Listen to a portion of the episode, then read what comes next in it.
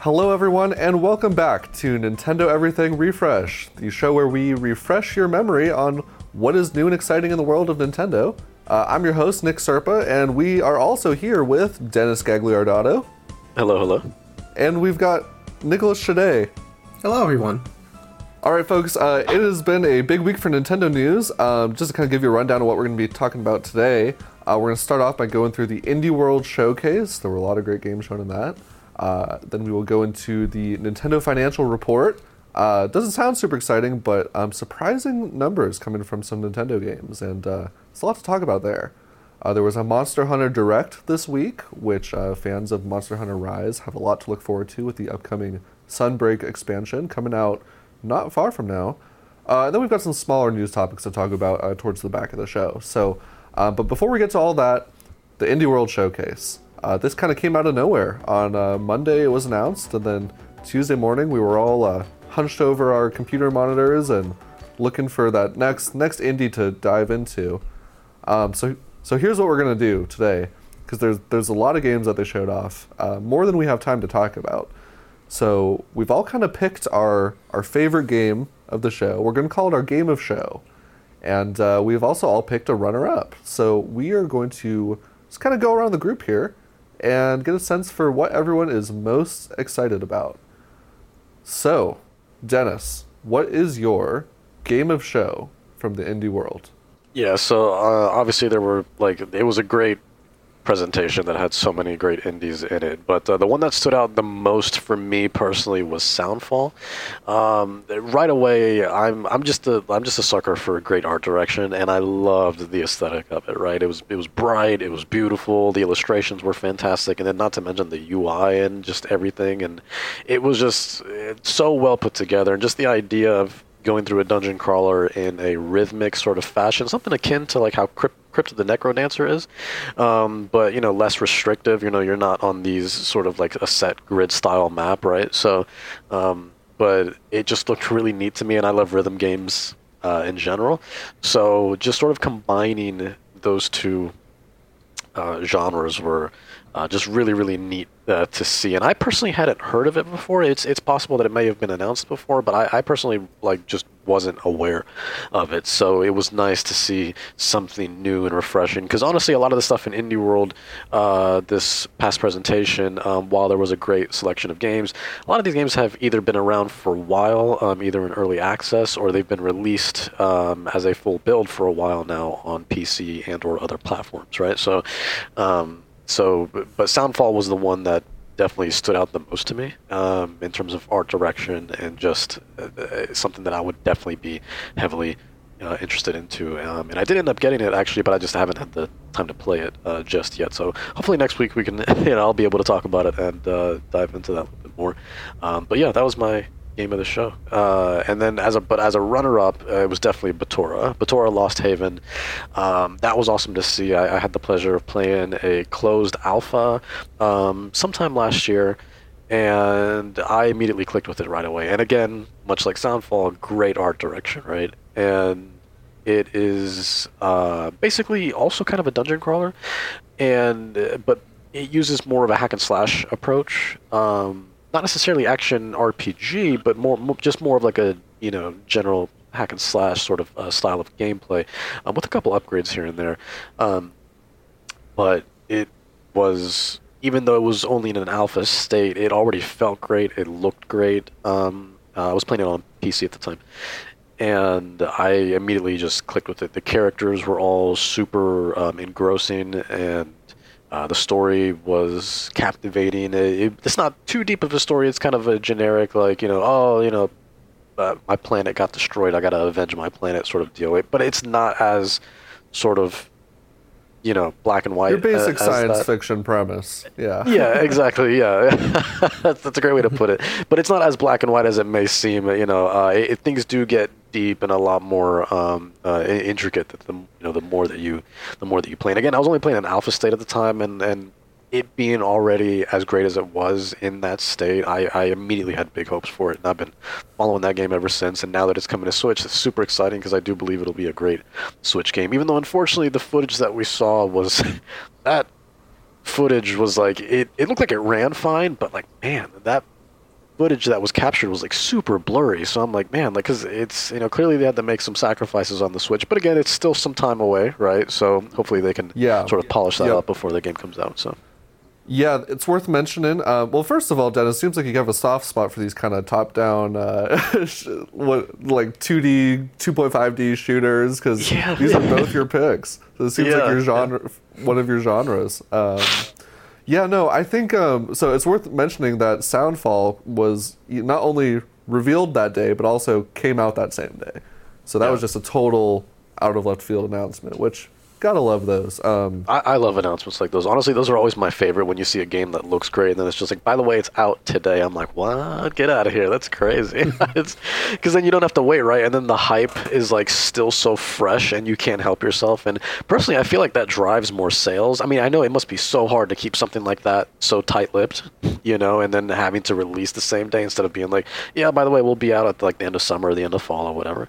But yeah, you it's know, gotta to be tough. Yeah, very, very tough. Because then really there's no marketing either that you have to do right. So you have to rely on a great presentation. So there's a lot of risk when you do something like that, you know. Um, but uh, but when it's done right, like I believe Soundfall was, um, you know, it's it's it's great to see, and and yeah, it's, it's some of my favorite excitements when they're like, you know, here's a new game. By the way, it comes out today. I'm like, all right, there you go. You take my money immediately, you know, because then you don't really sit and dwell on it. You don't have to worry about Exactly. oh, what else is coming out around that time? Because again, the hype That's is so what they fresh want. in your mind. They want you yeah, to just be like, "Oh, that looks great. I'm gonna go buy it right now."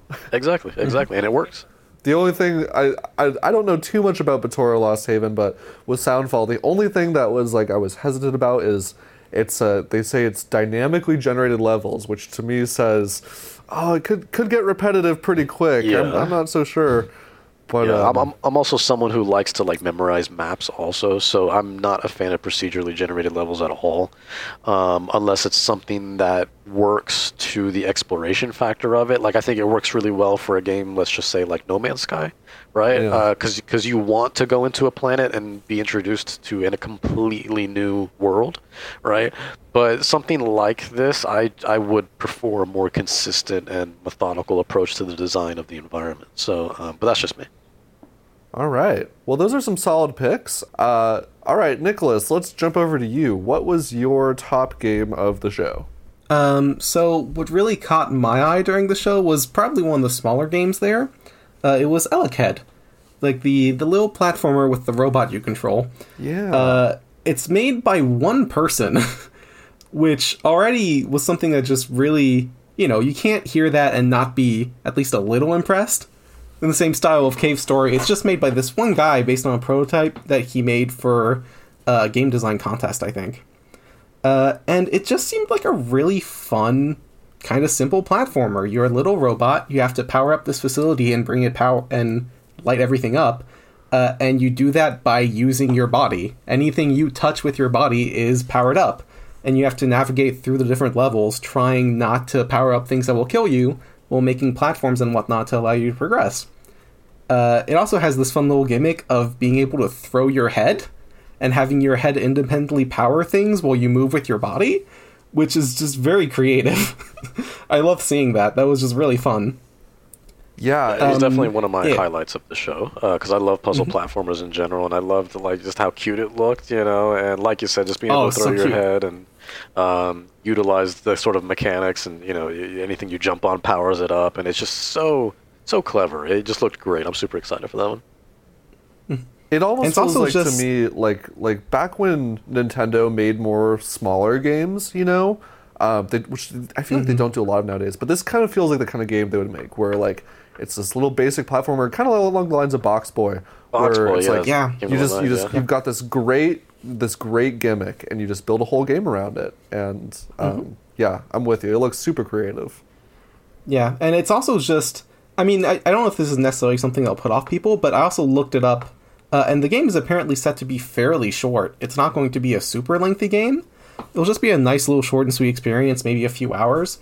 Uh, and as someone that's currently going through another big RPG after going through Xenoblade 2, that's going to be playing Monster Hunter, and that's going to be playing Xenoblade 3, having that kind of just short and sweet experience is really nice. It's just something that doesn't overstay its welcome. It knows what it's trying to do. It does it well, and then you could just reflect on the experience afterwards. Yeah. It's all about that balance, Nicholas. Can't, I mean, I mean, I know you love all your massive RPGs that just suck up your whole life, but I'm sure you're always relieved when you get to play something that uh, is just like a, a Yeah. palate cleanser. It's yeah, definitely a palate cleanser. Awesome. Um, what my was second game that I noticed, yeah, my second game that I noticed, um, is very different in tone, and that was Cult of the Lamb. Uh, and I don't, I will definitely play Elechead when that comes out because it's it just really captured me. Um, Cult of the Lamb, I'm not 100 percent sure of, but I think it's interesting. Uh, it's a roguelike, and I've played a few roguelikes in the past, and I tend to enjoy them, but it just has this kind of this very unique aesthetic. It's going for this kind of look, everything's cute and wholesome, but also everything is demonic and terrifying. Uh, and if nothing else, that intrigues me. I'm really curious in seeing more about it. Yeah, it's it's kind of when I first saw that game, it kind of reminded me a little bit of Binding of Isaac for some reason, even though it also looks like it's it's doing something different. Um, like beyond just the combat elements of the game, it looks like there's a level of management to it. Like you're actually like building and managing this cult. Um, it's it's got a lot going on, but yeah, I'm I'm with you. It looks like the kind of game that's like, yeah, we'll wait and see how this one reviews, but it's a great idea. All right. Well, I think we've gone through everyone else's picks, so I guess I'll, I'll go through mine real quick. Uh, my top game of the show was Ooblets, which was the first game they showed. Um, man, this game has been a long time coming. It is, uh, um, gosh, I mean, Dennis, do you know how long has this game been in development?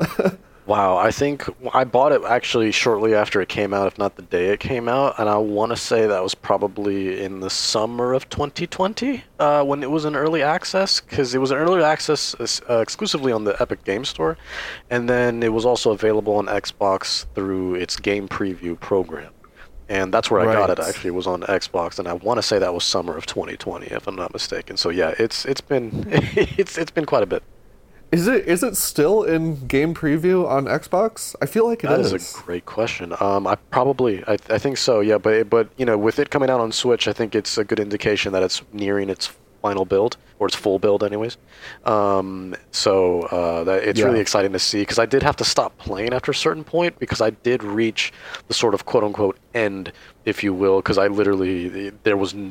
No more that was developed or at least available after that. Um, so yeah, and then some of the dialogue was insane, where it was like some people were saying like insert text here, you know, and stuff like that. So Got it, was super yeah. early access when I played it. Yeah. Yeah, I, I've got a huge soft spot for these types of life sim games, and uh, this one has just got just really just awesome um, sense of style to me. It's got creature collecting, it's got a little bit of farming in it. Um, it looks like it's got a very fleshed out world, which uh, I'm like I you really can't take for granted in these games. I think we see a lot of these types of games, um, but I don't think all of them do a great job at act- fleshing out the actual setting. No. Um, yeah. But watching this trailer, I was like, yeah, this is a world I'd be excited to explore and uh, build a little character in. So Yeah, it's uh, from the few places I got to visit. Um, it's a lot of them have just so much personality, and the humor is fantastic. And then the little dance battles that you do are just amazing, and all the creatures are super cute. It's it's I can't recommend it enough, honestly. Even when it was on early access, I was telling people to get it. So now that the full build's come out and on Switch, nonetheless, which I think would be a phenomenal Switch game. Um, yes, I'm excited for it. I hope everyone else is excited for it. Please support it. It's it's great. Yeah, that one is supposed to be coming out sometime this summer. So uh, you better believe I will be keeping an eye on that one for sure. Um, my runner-up, uh, I'm cheating a little bit because this one was not announced in the Indie World Direct, but it was announced like basically right after. Uh, Alan Wake Remastered is coming to the Switch, which is just so exciting. Um, it feels like a game that should have come to the Switch along with the other versions. Um, I'm, I'm really glad it's here now though because I think, um, especially with all the love that Control has been getting, Alan Wake uh, came back came out back on the Xbox 360 uh, towards the beginning of that console's lifespan. Um, but it, kind of takes place in the same universe as Control. There's, it's all part of this big connected science fiction slash paranormal uni- universe that Remedy is building slowly. And um, I, I played Control and I liked it a lot. And I, I loved Control. haven't. Yeah, it's they're, they're really building something special. Um, and so I have been wanting to go back to Alan Wake and um, see if maybe I can spot some more connections between the stories now. Um, I know they actually added in some content into the remastered version, just like subtle references that are supposed to tie the two games together a bit more. Um, so I really want to go back and, and check that out. Um, not technically an indie, so I know I'm, I'm cheating a little bit, but um, but yeah, very excited for that one coming out in the fall. Any other closing thoughts uh, before we move on to our next topic on the uh, Indie World presentation from anyone? I thought it was a solid showcase. It, it was a solid uh, showcase. I just want to give a quick, just sort of, uh, uh, I just, I just want to tell everyone that it'll be okay. That was looking forward to Silksong, who once again didn't get to Oh. see Silksong. Yeah. Uh, so. You know, yeah, just pour one out. Um, you know, hopefully in the hopefully in the next one, you guys. You know, uh, but you know, my condolences. I think it would take away all the attention of all the other indie games that deserve a lot of attention as well. Um, so, yeah, and I, I think it's it's a weird comparison, but um, I don't know if you guys watched uh, uh, the new Batman movie, but it's always, you know, there, there's a deleted scene of the Joker, right, of uh, in the, from the Batman, and I think it was smart to delete that scene, even though you know Joker is obviously one of the most, you know, famous uh, villains of all time. Um, but I, I think if that scene was still stuck in that movie, that's all people would be talking about was like, oh my god, look, it's the new Joker, instead of like everyone else who did just such a phenomenal job on that film. And I feel like Silksong has sort of gotten to that point where it's just like indie world, no matter. Yeah, exactly. No matter how great that presentation would be, and no matter how great all the games looked, Silksong would immediately be the go-to for everyone's intention, and it would divert people away from all the other great content coming to the platform. Yeah, no, that's a great point. Well, hey, you know what? Uh, summer announcement season is already kind of underway, so who knows? Maybe it'll make a, a presence in the next Nintendo mainline direct, or um, who knows? But I could, I could, fingers crossed, we'll see it in some capacity this summer for all the folks who are excited about it. All right, well, uh, that was the Indie World Showcase. Uh, like I said, plenty more announcements coming out throughout the summer. Uh, but this is also right around the time that Nintendo every year. Uh, it, it doesn't sound exciting, but it, it's pretty important. Uh, basically, what they do is they, they go and they talk to all the important investor people and they say, hey, here's how good we've been doing the past year. And, um, you know, it's a lot of numbers, not necessarily everyone's thing, but there are some interesting little tidbits uh, that always come out of these, these announcements that we wanted to go through. So, um, there's a lot we could talk about, but I'm just going to start off with this. Um, so far, the Nintendo Switch, all the different variations of it, has sold about 108 million units, which places it pretty much at the top of, n- not quite at the top, but it's getting up there, but like top five uh, best selling consoles of all time. Um, there are only a few consoles that have sold more than that, actually. Um, the, the next one that is, uh, it's coming up on is the PS4, which sold, I think, like 117 ish. Um, and then after that, you've got just like the Game Boy, the DS, and the PS2 at 155 million. So Switch is getting up there, and um, it's it's a console that they're saying is only halfway through its life. So I guess my Yeah. question is, do you do you guys think the Switch will become the best-selling console of all time at the rate it is selling? I, I mean, think it'll get definitely a close. possibility, yeah. Um, yeah, it'll definitely be possible. Um, but at the end of the day, we have to think about just how massive that 155 million is. That uh, who the PS2 has that? Is that what you said, Nick? Yeah, yeah. Yeah, like that's huge. That's massive. Um, now, do I think it could reach that? Absolutely. Um, but will it? I mean, that remains to be seen. Honestly, um, I think if we get one more hardware iteration in the family, that might be possible. Um, but I think you're starting to see not necessarily sales slow down. I think that's that's a bad way to put it. But you know, as games move towards newer and better technology with the release of the next generation now, because Switch came out in a weird sort of mid-gen cycle, right? Um, So between PS4 and Xbox One, so uh, it's it'll be interesting to see as I don't think the games available on Switch will lessen. I think they'll only just grow, really, if anything. But the problem is, is if you are looking for those massive blockbusters, you're going to start seeing that less and less and less from a third-party perspective, and it's going to be very focused and streamlined between smaller budget games, and that might not help the system last um, as long as it could. I believe, you know, because I think you do need a healthy, a healthy offering of like, of course, Nintendo stuff, the first party stuff, and then you know have a nice little sort of offering of indies, and then have a nice offering of like the double A and the triple A stuff from other third party studios as well. And I think you're seeing that less and less and less. And even if you do still see that on a somewhat consistent basis, there is too much of a sacrifice being made for the Switch version of whatever the game may be.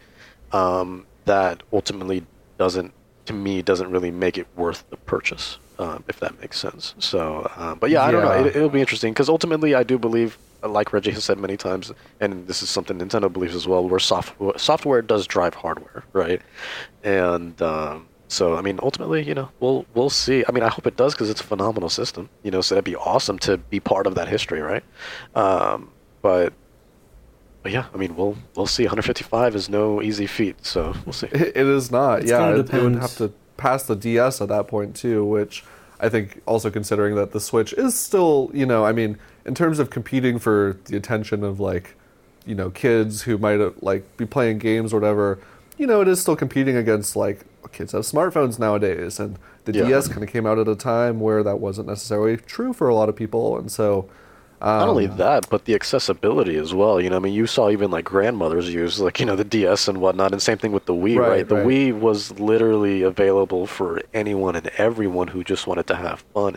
The Switch, while I think kind of holds the same philosophy, isn't as accessible. I think that it's just high tech enough where I think the older demographic, um, you know, let's just say like 50, 60 plus, you know, would probably be like, eh, I, I you know, I'm, nah, I think I'm good. You know, uh, they probably might not be as invested into it. Yeah, it's also no, going to depend heavily on how much longer are you going to have to wait until we get a brand new system from Nintendo?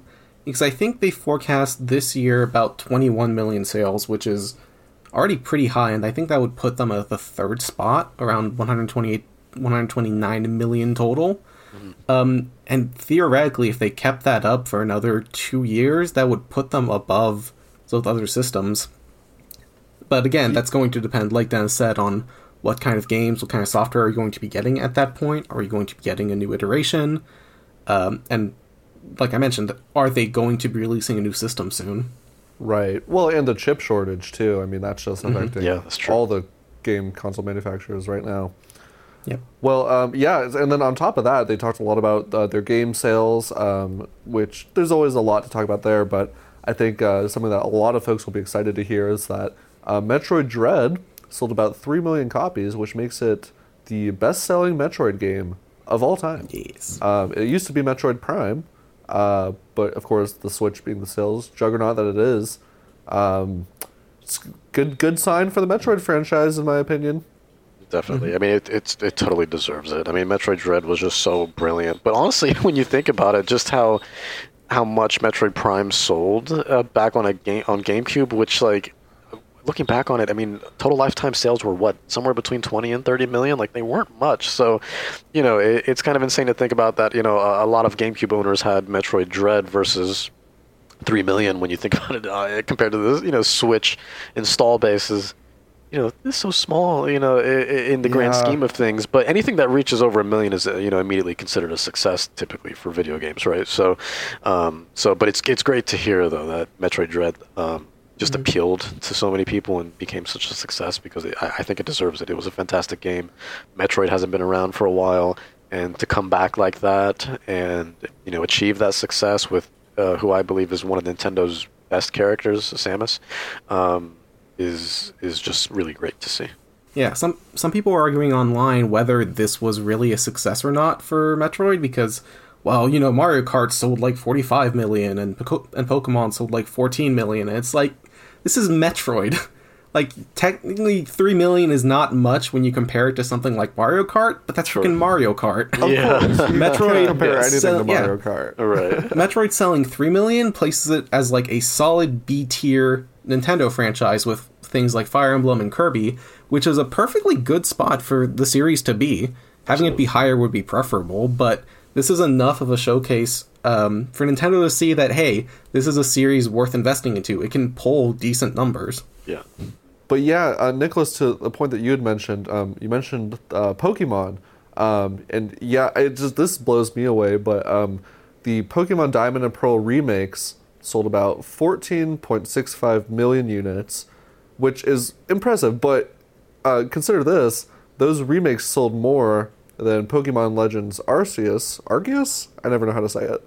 Um, which sold uh, 12.64 million units.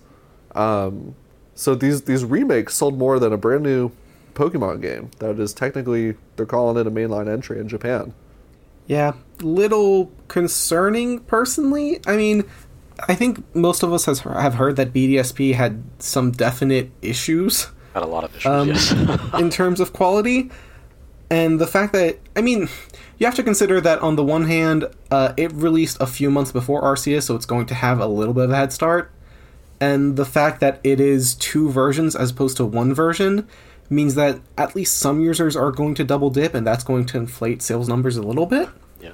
But regardless of that, the fact that what what is a very bread and butter, uh, not super polished, seemingly pretty low budget remake is still selling on par with, if not more than, this brand new innovative thing that has been pretty widely praised even by detractors as being a good step for the Yeah. Pokemon series. It's concerning, and I really hope that that doesn't mean we're going to see less things, less attempts like Arceus in the future in favor of more by the books games. Because Arceus really was something special. It really was such a big evolution and one of the first evolutions the series has really taken. Yeah, no, that's that's true, and yeah, I mean, 13 million is still like a lot of sales objectively, but um, but yeah, I mean, even comparing, I mean, I guess if you were to compare it to Sword and Shield, which I think sold like a total of like 30 million, I think was the number I saw last. Um, you know, like they the, both the remake and Legends Arceus still have like quite a ways to go in comparison to that. But um, you know, I I do also feel like you know Sword and Shield just came out a while back, so maybe over time, like you know, we'll see Legends Arceus like regain some of those sales, but.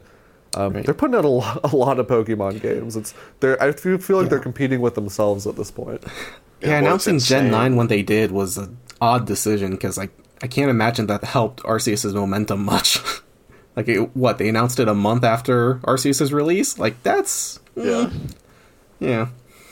Yeah, they probably could have like held on to those Pokemon remakes a bit longer, honestly, and waited for like more of a gap in between games is probably what I would have done. But um, but hey, hope. speaking of things we've been uh, getting a lot of lately, we've been getting a lot of Monster Hunter news. Uh, we we just got another Monster Hunter Direct uh, this past week. And uh, like we've been getting these pretty much every month at this point. It feels like since they announced this expansion. Um, the one before this one was in like late April, so it's only been a couple weeks. Um, so, uh, but yeah, um, Nicholas, you're you're pretty excited for this DLC. Am I am I right? Yep. Um, I'm a big Monster Hunter fan. Uh, I've been in the series for like a decade now. Uh, so I'm really excited for Sunbreak. Um, So so what, So- what was new in this direct? What, what did they talk about? Right. So um, the main things were they they showed off three new monsters, uh, a new system of basically having AI companions help you in hunts, which is not entirely a new thing to the series. It was in the MMO in Japan, which I don't know how many people have experienced, uh, but that's mostly new. And then a lot of mechanical changes and little things they're adjusting for the game uh, compared to Rise. Um, these are really fun for me. The Monster Hunter expansions are a classic thing for the series. I think pretty much every game has had an expansion of some kind. Uh, and they're all great. They all like nearly double the content of the game, if not more. They're never a bad purchase, and they really don't feel. You might like you might think them releasing a game and then a year later releasing an expansion to the game is a little scummy it never has really felt that way because it's always had so much content to justify that price.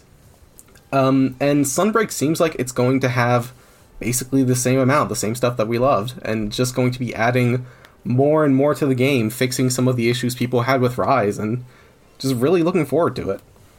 Well, and this is one of those games too that like people who love Monster Hunter like they're they've been playing Monster Hunter Rise this whole time, like since it came out. So my, I'd imagine the people who are really gung ho about this game, they're going to be thrilled to be getting expansion of this scope because my understanding is it's adding like quite a bit of uh, like this massive new environment and, and like a new new hub and um, I mean it's just it's a lot of content for people to see, sink their teeth into, but um, they've been talking about this this expansion for so long. Like I think people are just ready for it to come out. Yeah, I yeah, think I this think they definitely announced it a bit early. yeah. I, I Um, think this is Rise's version of like. I mean, this is essentially what Iceborne was to Monster Hunter World, right? Where it's like here's, you know, this massive expansion that's just going to keep the game going for just an, an insane amount of hours, uh, you know, for fans of the series. Yeah, the last Monster Hunter game I played was Monster Hunter Tri on the Wii. and uh, so it's been a while since I've played a Monster Oh, Hunter wow. game, and I, I'm a little intimidated, honestly. Like, like I know people are just eating up all this new info about like, oh, there's three new monsters, and I'm like, okay, like, like all these different weapon classes, and it, it's just like in my head, I'm like, wow, like I feel like I have like totally missed the boat on understanding what all this means. Yeah, Monster Hunter has always been fairly difficult to get into. It's one of those games that to really get into it, you kind of have to have some form of either like video guide you're following to understand how everything works or have like a friend that guides you through everything. But when it clicks, it really clicks. you will often hear of Monster Hunter, maybe not detractors, but people that aren't really interested in the series that will have like one good experience, have like one friend show them around for like a few hours, and then suddenly they go back in for a few more hours, and then a few more hours, and then by the time they've noticed what's happened, they finish the game. Slowly sinks its teeth into you, is what you're saying. yep. Just drains the life out of you. Got it. Got it. Hey, Nicholas. Uh, they uh, there's a new uh, Nintendo Switch Pro controller coming out. what do you what do you think about that? um, so I already have three Pro controllers. I have my regular one. I got the Xenoblade Wow. 2 one when that came out. Uh, and then I got the Rise one when that came out because I needed a new one. And I Wait, don't wait a second. They, they made they made a Pro controller for Monster Hunter Rise, and now they're making Yes. a Pro controller for the Monster Hunter Rise DLC. Yes. Monster Oh Hunter is the series with the most pro controllers, which is insane. um, yeah, I don't want to have to own just as many pro controllers as I own jo- a Joy-Con, but it, it might happen at this point. Wow. Yeah, I was uh, when, the, when I looked at it, I was like, man, Nintendo is still making these special editions that really don't look all that different from the regular Pro, pro Yeah. controller. That was my takeaway. Fair enough. yeah. Uh, the I, I love whenever there's something like special edition regarding uh, Monster Hunter though that comes out because I still maintain I think the Monster Hunter um, 3DS XL, the new 3DS XL that came out forever ago, I think with 4 Ultimate maybe. Um, that one was so good. I wanted that one so bad. Um, they had another one after that that was more blue, but uh, the one that came out with 4 Ultimate that was like more of a Yeah, I think it silver, the had more of a silver one. sheen. Yeah, Yeah. Oh my god, so good. Yeah, those So good. consoles were so so slick, but they don't really do stuff like that anymore. I mean, we Oh, really no, haven't gotten anything like that. Yeah. Well, Monster Hunter Rise, folks, uh, coming out late July, I want to say. Um, Uh, late June. late June. It's going to be about a month before Xenoblade 3, and that's how I'm timing it. You've got your whole summer planned out already, Nicholas. oh, it's, yeah. it's going to be All right. Well, uh, before we talk about what we've been playing, uh, there were a couple more things we wanted to talk about. Uh, just smaller news topics. We're just going to quickly try and squeeze them all in here for you, so you have the most complete Nintendo everything refresh that you can get. Um, so, smaller news topics. Um, something that really struck me this week was uh, there was an interview with Reggie Fils-Aimé, who we mentioned last week, recently put out a book, and uh, the person interviewing asked him, "Hey, what the heck is going on with F Zero?" And he basically said uh, that at various points, uh, you know, teams inside Nintendo have kind of experimented with F Zero, um, which is not necessarily new, you know, new information. Um, but it's kind of you know the first like outright confirmation we've had in a while that like hey, Nintendo, like, they haven't abandoned the franchise per se, as a lot of people are concerned about. Like, Reggie, he basically says, um, at least, this is a quote from him, at least during my tenure, Nintendo developers were always experimenting with different gameplay styles, always thinking about where a unique experience could be applied back. So, and then he says, My bet is that somewhere in the Kyoto Development Center, some developer is playing around with an idea that might be applied to F Zero. So, hope is still there for the F Zero fans that are out there. All right, next kind of mini news topic uh, Pokemon Home, uh, which is kind of in a weird place right now with the 3DS, you know, reaching the end of its life. Um, Pokemon Home just got support for some new games. Is that correct, Nicholas? Um, well, sort of. It's been announced that it's getting support for BDSP and Arceus soon. Um, so it'll probably be within the coming weeks, but man, why? I just do not understand why it is that they've been releasing these games and people have to wait, like, what is it, five months to half a year just to be able to transfer Pokemon. It is genuinely baffling to me that this is the business the business model that they have adopted with Pokemon Home, and I do not like it. It's like core functionality, like to the it's diehard so Pokemon. bizarre. Yeah, they've gone to an effort to block cloning, so you can't transfer clones of Pokemon uh, from BDSP to home, which uh, fair because I guess BDSP has a lot of cloning, even though I don't necessarily think that was a priority.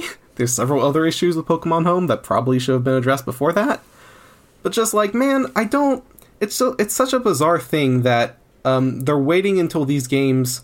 They've already announced Gen Nine. They're waiting until these games are close to not dead, but they've definitely decreased in activity and sales before actually putting Pokemon Home out.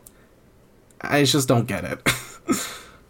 Yeah. It, it, it- what drives me even more crazy is we're also talking about you know a, a- game like BDSP where, if I'm not mistaken, the global trade station or the equivalent to it is still not available. There's a whole Oh, part. uh, it is. I think they what- they put it up last month or the month before. Uh, it's not the GTS, but it's like the Wonder Trade functionality Okay, in the that's right. game. Yeah. which they didn't have for like four or five months, which is again Yeah. just why. That's insane to me because that was always one of my favorite features in past games. And uh, but yeah, there's, there was a whole section of like one of the first cities you go into that you can't even access because if you try to go that way, literally an NPC will stop you and be like, "Hey, hey, we're not ready yet. Um, you, you can't go this way." And but yeah, it, it's like you said, Nicholas. You know, the, the activity has decreased a lot. I haven't touched it in months. You know, so like this news isn't exciting or particularly useful to me you know? So uh, it's it's it's just yeah i just don't need to use it anytime soon unless you know i do need to all of a sudden transfer things. But at the same time it's like i to be so stingy uh, the pokemon company to be so stingy over you know how we play these games i think is a little concerning. Um, Yeah. I, I, I just let people do what they want to do. Who cares if they're i mean if you okay look cloning if you want to patch that out fine right? Because that's something that's not intended. That was an exploit of the game that it could be considered a bug a broken feature right whatever.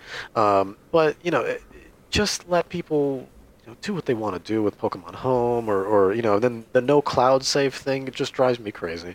It drives me crazy. Um, you know it's it's If people want to fill their Pokemon homes with 20 Bidoofs, I say let them, you know? Yeah, let them. Let them. Mm-hmm. You know, Yep. it- people. You know, that's their prerogative. You know, but it's like just it, to have so many restrictions on a game like this. Like honestly, everything's gonna be okay. Like take a breather. Somebody needs to tell these people like everything's gonna be okay, man. Everything will be okay. It's fine. Like I don't know if they're worried about you know the global tournaments and stuff like that because people just in case don't play legitimately. But again, that's why you put those checks That's in place, right? You know, yeah. yeah. So you know, no clones and so on and so forth. So. Uh, in terms of game releases this week, um, most of I'd say the big stuff we got uh, came from that Indie World showcase. Um, but Dennis, you've been playing uh, Eiyuden Chronicle Rising. Is that correct? That's right. Yeah, I've put a couple hours into it. Not too too much to really like give a like you know a certain like you know review on it. Um, but uh, you know I, I I do have some impressions. what are your first impressions? Yeah, give us your hot Yeah. take. So it's it's here's the thing. I, w- I was talking to uh, one of our other writers, um, Elias, uh, about this uh, because they're also a big fan of uh, our RPGs as well, and they've been enjoying it, and and and I've been enjoying it to a degree as well. But I'd be lying if I said it didn't feel generic. Um, I, I was expecting to go into this game uh, putting in a couple hours at a time on it, but instead I've only been able to put roughly 30 to 45 minutes per session whenever I do end up playing it because I end up getting bored, right? Now, I don't dislike the game. I like it. There's a lot of charm to it. I think the art style is fantastic. The character illustrations are fantastic. I love the sort of um, uh, you know, uh, 2D HD thing it's got kind of going on, right? Because you have the sprites kind of uh, contrasted with a 3D environment and background, right? Um, and I, I love that. I think it looks great. But again, it, it's from early impressions. Um, could it be better? Yeah, absolutely. Um, and especially since there's two of these games uh, coming out, right? Like you, we have Chronicle Rising, and then I believe next year will be Hundred Heroes. I think is what it is, or maybe sometime later this year. But either way, there's two No, of these games that were in development. Yeah, you're right. Although 100 Heroes is more of a grander in scope RPG that has not Okay. yet been confirmed for the Switch. So Gotcha, gotcha. Uh, yeah, because I've just been playing this through uh, Game Pass, and uh, you know, I've been again, I've been enjoying my time with it. But I, I- once again, I, I'd be lying if I said it didn't feel generic. The combat is very straightforward. Once you grow your party, um, each button sort of assigns different attacks, right? So you can use X to use one of the characters to attack, Y for another one, B for another one, and A is your jump button, and that's essentially it. Uh, there's not much outside of that. I mean, you have your storage and you know your potions and stuff like that, like a typical RPG would have, and your upgrades and your skill trees and whatnot. But right. Yeah, Uh, it did seem pretty simple looking at it too. Yeah. I, I, I'm with you on how it kind of just had that generic feel, but I think Yeah. people are more excited for the other game that's coming out, 100 Heroes, and so Yeah, that I think it'll probably sell sell fairly well. I think so. Well, I think, um, I mean, shoot, talking about that game, we might as well just go into uh, what we've all been playing. Uh, Nicholas, what have you been playing lately? Um, so mostly getting into Octopath, like I've mentioned before, just playing through a few more chapters of that. Um, really getting the rust off, and at this point, I think I've gone back into it, and it's just really fun. Other than that, uh, I have actually started playing Donkey Kong Country 2 with a friend through uh, SNES Online, and I've never Oh. played the game before, but it's um, it's really fun. It's a, it's interesting because after having played uh, Donkey Kong Country with the same friend, you can tell kind of how they changed the mechanics and involved the gameplay just a little bit for uh, Donkey Kong Country 2, and it's really fun. Nicholas, I don't think I've ever heard of anyone saying, I, like that they've used like the online part of Switch Online to like play these NES or SNES games over the internet. And it's like so fascinating to me. Successfully, no yeah, less. it, it works surprisingly well, or at least it has for me. And I don't have the greatest connection, but uh, played through Donkey Kong Country, played some Kirby's Dream Course, Donkey Kong Country 2, a few other NES games, uh, and it's all worked fine. I mean, the online, it's a tiny bit at times, so you can get a little a little finicky, but for the most part, uh, it's pretty stable. Yeah, no, I mean it's it's just is I mean it's I'm glad that it works. Yeah, that's never a guarantee with Nintendo Online, but It's um, definitely no, a feature just- that not many people seem to know about. Like you can Exactly. even there's even I think a way of um, if you don't want to play and your friend is just playing a single player game. I think there's an option to just spectate on their game. Huh. Well, you learn something new every day. Um, no, it's, it's. I'm glad you are uh, doing something for uh, to spice spice up your gaming uh, gaming hobby. I mean, you know, have to go through some of the classics. there you go. Um, Dennis, I know we just talked. You were, talking about Eiyuden Chronicles Rising, but have you been jumping into anything else this this Yeah, past week I- or so? This past week, I played and beat uh, during this past weekend. Actually, uh, Trek to Yomi, um, and man, what a fantastic game! It's the new game published by Devolver Digital, who's just a great publisher in general. And uh, ah, man, like if, you're not familiar with Trek Yomi, it's basically like just think of like if they took Ghost of Tsushima, uh, but made it more like you know 40s, 50s Kurosawa uh, type of films, right? Seven Samurai, uh, so on and so forth. And it, but it more of a side-scrolling um, aspect to it. Uh, it's very linear, sort of in the same case of like Inside or Limbo, uh, Little Nightmares, things like that. But man, the environments are fantastic. The combat's for the most part fluid. I think that's probably the jankiest part of the game, um, but it works.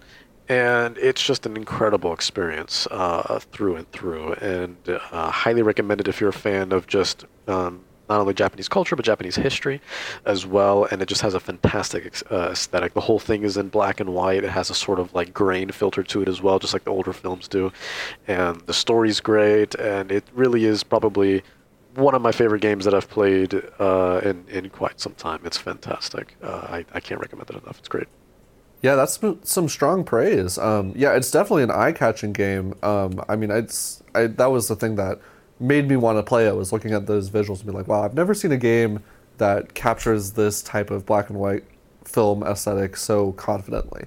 Um, yeah. But yeah, I, I had heard that maybe the actual like feel of the game was a little rough around the edges. Is, it, has it that been your experience? Is. Yeah, kind of. I mean, it, it's and it's challenging too. It's hard, but it's a welcoming challenge. Um, really, I didn't really start dying until like the later part of the game, and I, I do believe you can actually probably go through the game without dying.